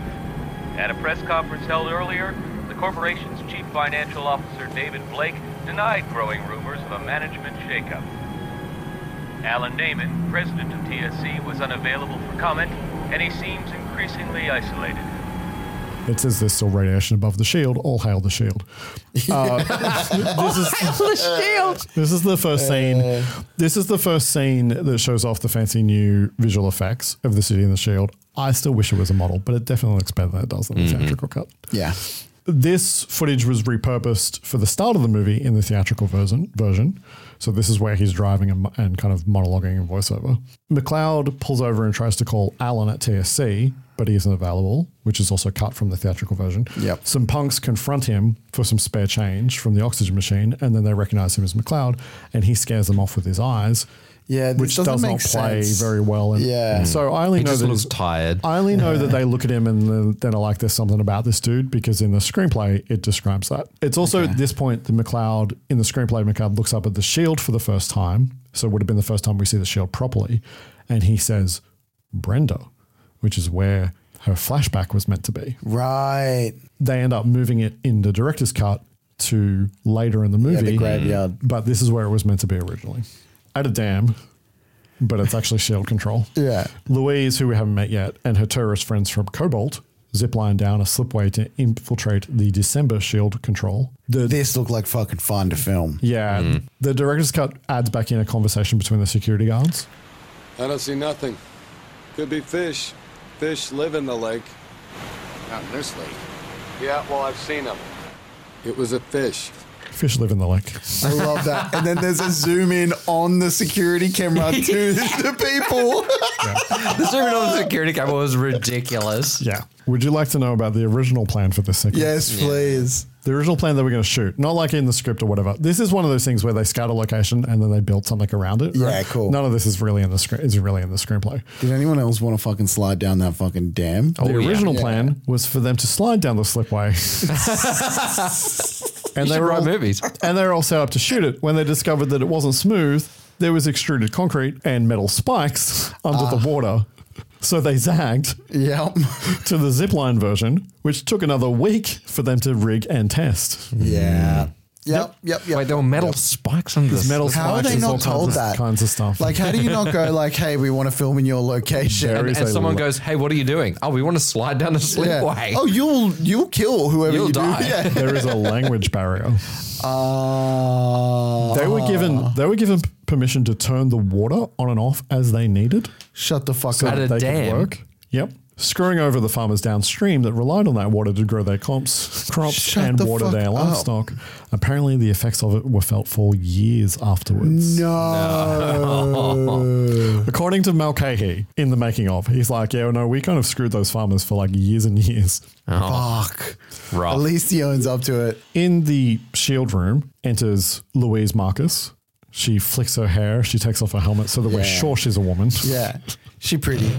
Yeah, Louise is played by Virginia Masden. Her first role was as Princess Aurelian in David Lynch's version of Dune.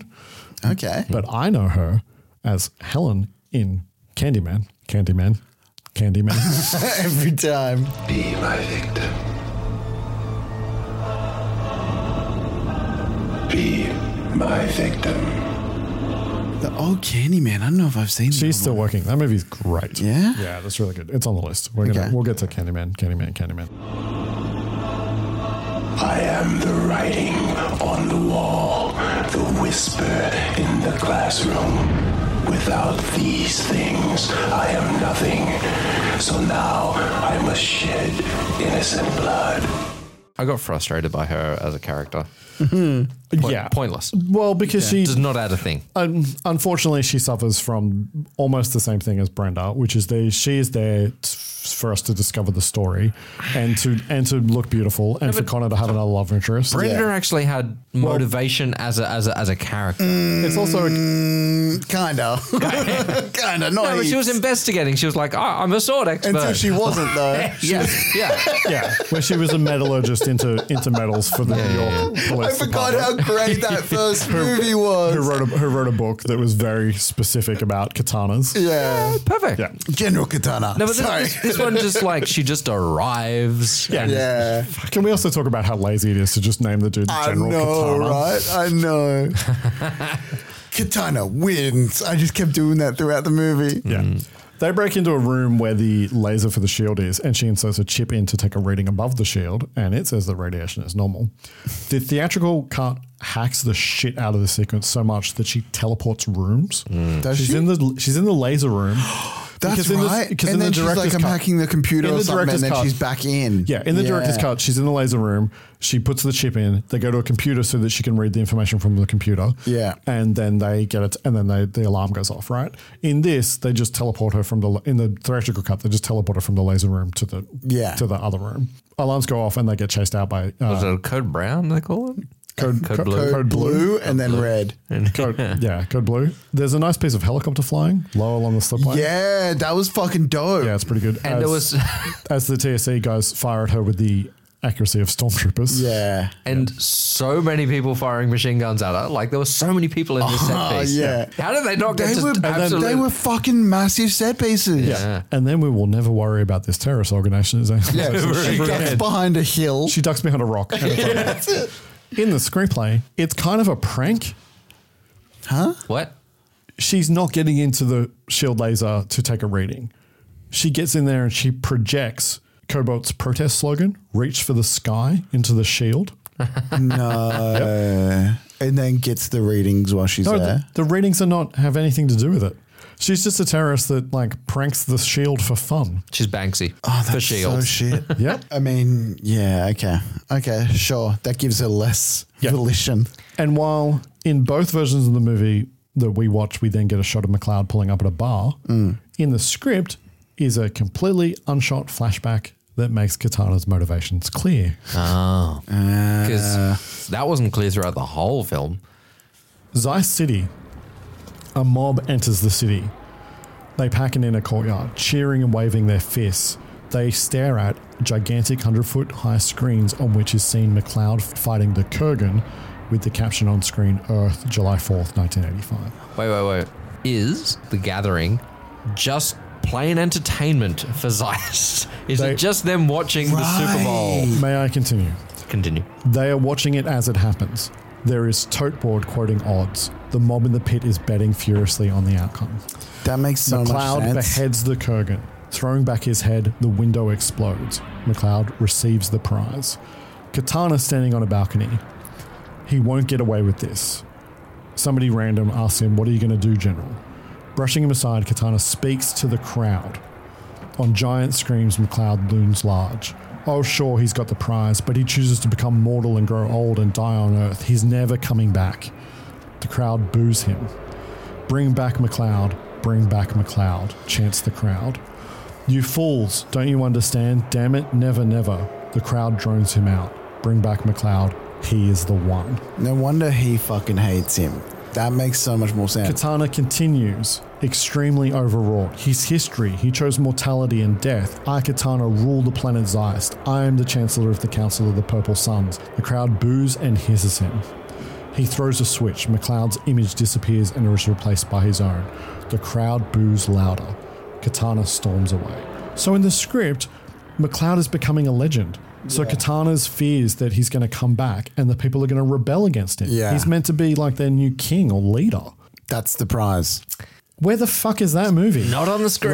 Right? I know. In the director's cut, we see Katana watching McLeod via a fucking terribly composited video screen with the council. McLeod hasn't decided to come back yet. He still has time to come back to them. So then Katana summons Cordo and Reno, porcupine, go- porcupine goons, porky goons, as you, if you were. Porcupine flying people. He wants them to leave for the future immediately. In the script, there's three of them. Right. Production could only afford two porcupine people. They're so Oh, fucking shit too. Like I love how weird they are. Oh, yeah. But like they're shit. But they, all they're giving me is like Mad Max vibes. Like Yeah. it's not. It's not. okay, he's an Australian. Yeah. yeah. I mean, Razorback is kind of Mad Maxy. Yeah. yeah. Yeah. I mean, I love that movie. In the script, they arrive back and interrupt a wine tasting. what? Okay. That Mulcahy is doing? I don't know. They I interrupt. mean that fucking Mulcahy. yeah, Mulcahy is the name of the director. Yeah. I don't think it was ever shot. right. It's just in the script. Not because it's probably because it's not needed. No. Yeah. In the theatrical cut, this scene is cut down and then moved to right before they fight. But they still use Louise looking at the effect of their arrival in the shield, but they haven't arrived yet. Oh right. It's just all wonky. It's so wonky. McLeod goes to a bar and then puts a song on the jukebox, Queen, the kind of magic. Yeah. They must have the soundtrack from the first movie in that jukebox. Yeah. One soul, one prize, one goal. McLeod knows the bartender Jimmy, and they watch a news report about the terrorist attack on the Shield E facility by Cobalt. David Blake, head of the Shield E Corporation, calls it insanity. I will talk about him later when he first appears. Okay. Save it. I know. I can just My feel- man. I can just figure. They show a photo of Louise. He calls her a pretty girl, and then we see her getting changed and looking at a note that tells her where she can find McLeod. yeah. Where did that come from? She just has Mm-hmm. it. Somebody, she's asked somebody. She got that information from somewhere. Yeah, okay. And she's clearly looking for McLeod because now she's got this information that she wants him to do something about. right. In the, in the director's cut, is it, it almost feels like immediately after she's escaped the It helicopter. is. She's getting changed out of her out of her scuba suit. Okay, so the timeline of their thing is they get in there, they go, oh shit, the ozone's fine. And then she goes they looking for seem McLeod. surprised, and then she's like, somehow someone's already given me his Yeah. address. Yeah, it's so Like- true. Well, not his address, a bar he frequents. yeah. I guess Doesn't he make go- any sense. Yeah. He's an old man He that doesn't really do looking- much except go to the opera. Is he that hard to find? Seriously, if we start talking about everything that doesn't make sense in this movie, Yeah. this is going to be a six-parter. Yeah. A drunken woman harasses McLeod about turning the world to shit, and she attacks him with a bottle, cutting his hand after there's a bunch of business. So I'm not going to do all Mm-hmm. the business. Yeah. At this point, Cordo and Reno, the two Pocky goons, arrive through the shield. If they're from the past, why did they leave the planet to get here? Yeah. Mm-hmm. Yep. At a shield facility, they want to know what the hell that was. And then, yes, Louise, walking the catwalks, looks at the shield and sees the effect of them having come through. And that makes sense when it's here. Yeah. Not when it's in the other spot. In the bar, McLeod's hand heals In the script. in the movie. Oh, you in don't the really director's, see it. You in don't the really director's, see it. It is. There's a stop. Yeah, you do. There's a piece of stop motion animation. Is that- I of missed his that. When of the his- bartender chases off the Yeah. nobody woman. Yeah, it's and it's Yeah. stop motion. I don't know why it's. All stop I remember motion. in the director's one is him just pouring himself more drink, being like, "Hoo-hoo-hoo." Yeah, he does do that as well. Slightly being goofy, but he it does. We see it. It's cut out of the theatrical version because in the theatrical version, Cordo and Reno haven't been sent yet, right. so he's not. It doesn't make. Oh, he's so not immortal. He's not Yeah, immortal yet. right. Yeah. So the movie, like, by them logic- just its own by logic them is just- trying to like. By them trying to like just butt a bunch of stuff together, like so, Cordo and Reno go through the shield and then they fight McLeod instantly. They shoot themselves in the fucking face by having to take out McLeod hand healing, which makes more sense in the in the sense of the movie. Like that adds to the movie. Also, why is there a time skip from the like in the script? Why is there a time skip from him sending the assassins to him being because old? of the time thing. Because one year on Zeiss is longer on Earth. But didn't he go straight to the assassins and go, "Hey, go kill him"? Yes, in 1985, in real time on Zeist, but it, they don't arrive until 20 till 25 years later on Earth because of the time because of the time difference. So They in the fuck director's cut, No, no. So in that's not how time travel works. Yeah, but it's not- yeah, but okay, yes, but again, it's like which fucking version, right? Yeah. So in the screenplay, it's explained because they're aliens. Because they're because they're aliens, and there's a time difference Yeah. between planet Earth and planet Yeah. Zeist. Oh, so when they which get is there- the and the time difference is what makes them immortal on Earth. It's Yeah. like Superman being being powerful on Earth because of Earth's yellow No, sun. Yeah, but no, that just assumes that the time difference it takes them. Like, Yes. So, so say for example, it's twenty five days. Um, let's not do the fucking math. I'm telling you what it is in the 25 days screenplay. on Earth is 20, No, we're not 25 doing- years. not a ma- Not a math pod. no, 25 days on Earth is 25 years in Zeist. Something like that. It right? takes 25 days for them to get from Zeist to Earth because he goes, get over there now. Yeah, Like anyway. a day Yeah. after or so. that whatever, he kills the whatever it Kurgan. is, but it makes Like, sense. But it, it doesn't. Well, it doesn't make sense, but it's explained in the screen. Yeah, there's at least a logical It's just not jump. a good explanation. Yeah. Again, I, like this is what I was. I had so much fear about this episode about you guys remembering what happened in what version, and then I'm trying to the fucking screenplay in today. Let's just, keep on track. Let's just I- fucking keep on track. Like I have so Keep many on track. notes, and I'm just like, I have fucking You no just- idea. I'm just- just going to react to what you say. If there is something specifically you want to talk about, just fucking jump. Please Okay. jump in. But I will continue to talk for the next six hours. McLeod leaves the bar and Louise introduces herself. He tries to blow her off. He's just had some unfortunate news. Did someone die? Unfortunately, not. yeah, I love those little bits. She then kind of gives him shit. She used to admire him and his passion for the world, but it's gone now. In the screenplay, it makes it very clear. I think they did mention it in the director's cut, but she used to work at the Shield Corporation. Like that's her background. In the dire- in the theatrical cut, that's said very Is it? clearly. Right, okay, yeah. Um, I will say him saying the. Uh, uh, unfortunately, not is the first introduction of some of the fucking hilarious bits in this movie. There is Between him and her. Oh no, no, there are just some fucking like almost manic, crazy, f- funny bits in oh this yeah, movie. Yeah, There's almost too much happening. Yeah. Mm. In- like in both versions of the movie, it's such an assault on the senses. I know that you almost don't realize the subtleties. I actually had to go back through my notes at one stage because I realized I was just talking about plot mechanics and there were so many other things that I wanted to talk about from like a craft and production point of view Mm. that I had to do a craft and production pass. Yeah, like, dude, I remember watching the theatrical cut, and I'm so glad you made us watch a theatrical cut first because it was such an assault on the senses that I just had to let it wash over me. Literally, it's 10 minutes bef- between the opening of the movie and Z- Planet Zeist 500 years ago. But like, I- y- that's why I think I love it because I just stopped fighting it at one point, and I was just like, let everything hit me. It- you do just need to give in. Yeah. to the quickening. she gets in his car. And he's like, okay, whatever. She needs Yeah. his help. So he, he drives off. The world's dying. The numbers don't add up. Blake is hiding something. So in the script, she doesn't know that the radiation is normal. yeah. McLeod uh, thinks that she still works at TSC. So they have a conversation about that. And then he starts to feel the old magic, mm, the quickening. Cordo and Reno arrive. McLeod stops the car and then tricks her into getting into a bin. Yeah. is he or To is he keep- doing that to like to keep her safe. Yeah, to get her is out of he the way. tricking her? He knows he he like there's lightning and shit. Yeah. In the script, they talk about the fact that it there's never lightning underneath the shield, and so there's lightning for the Right. first time underneath the shield, and it's really just the quickening shit that's Yeah. happening Mm-hmm. because two immortals, you know, like it's like static electricity rubbing against each other. Cordo and Rena Reno attack McLeod one at a time for some reason.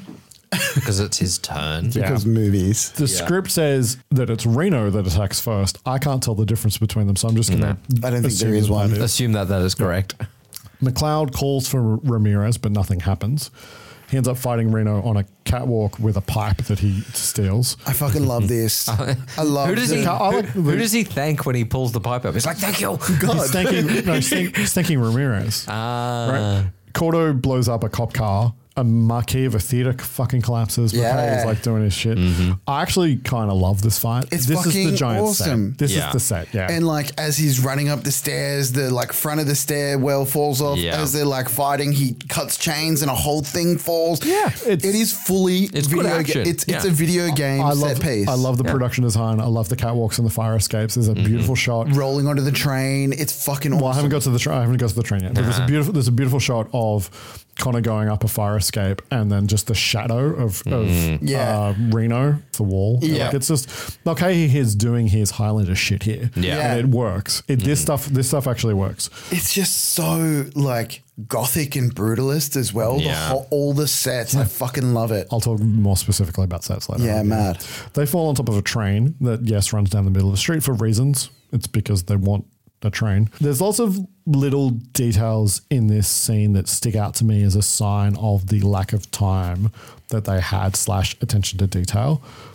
Twice when metal breaks off something, one by laser shot to the metal fire escape, and another when uh, Reno kicks a railing off so that he can jump down to the train. Is it back in the next shot? No, both times the pieces of metal f- that fall off are perfectly square. Oh yeah.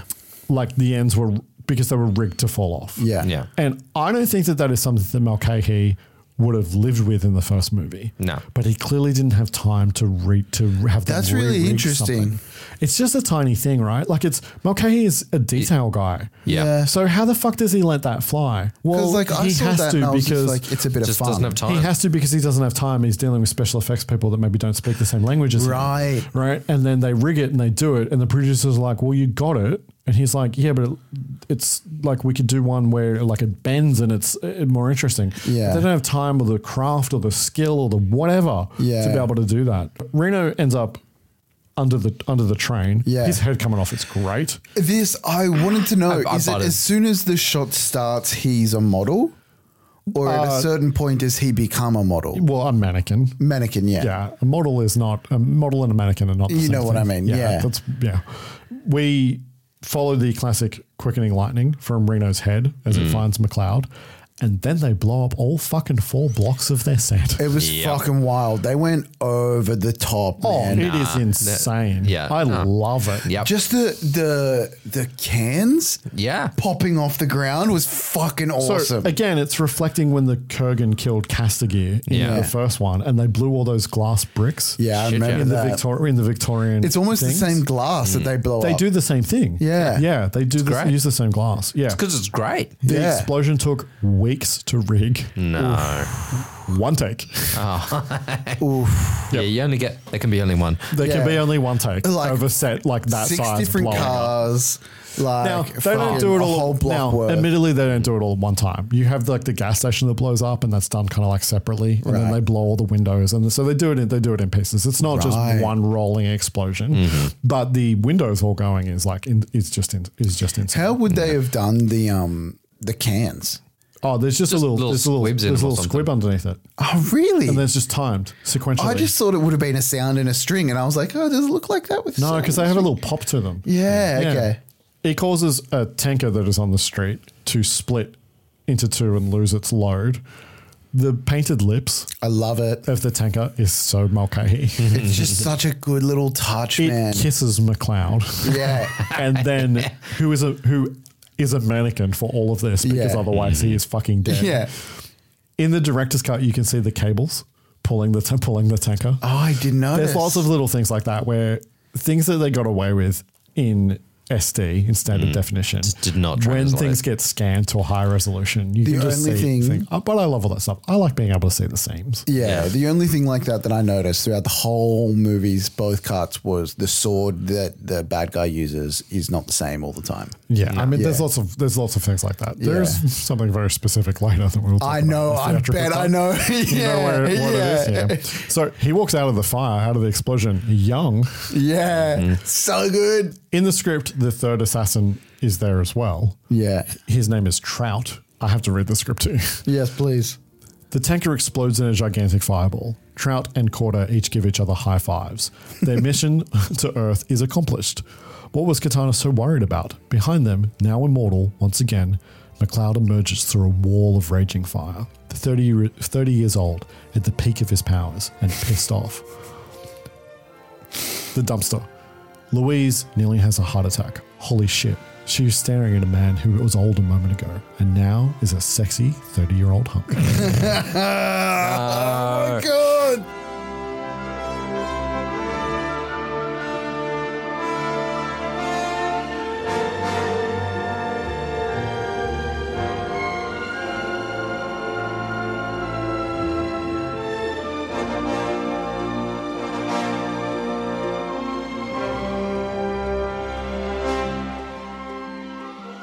And that is where we're going to end Highlander Part 2 The Quickening, aka Highlander 2 The Director's Cut. This is me just doing this solo because we weren't sure where we were going to cut it.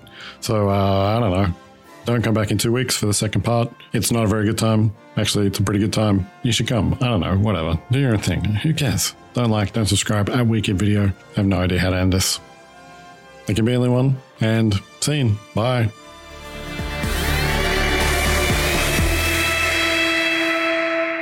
You've seen Duncan do some amazing things with his sword, but you've never seen anything like this.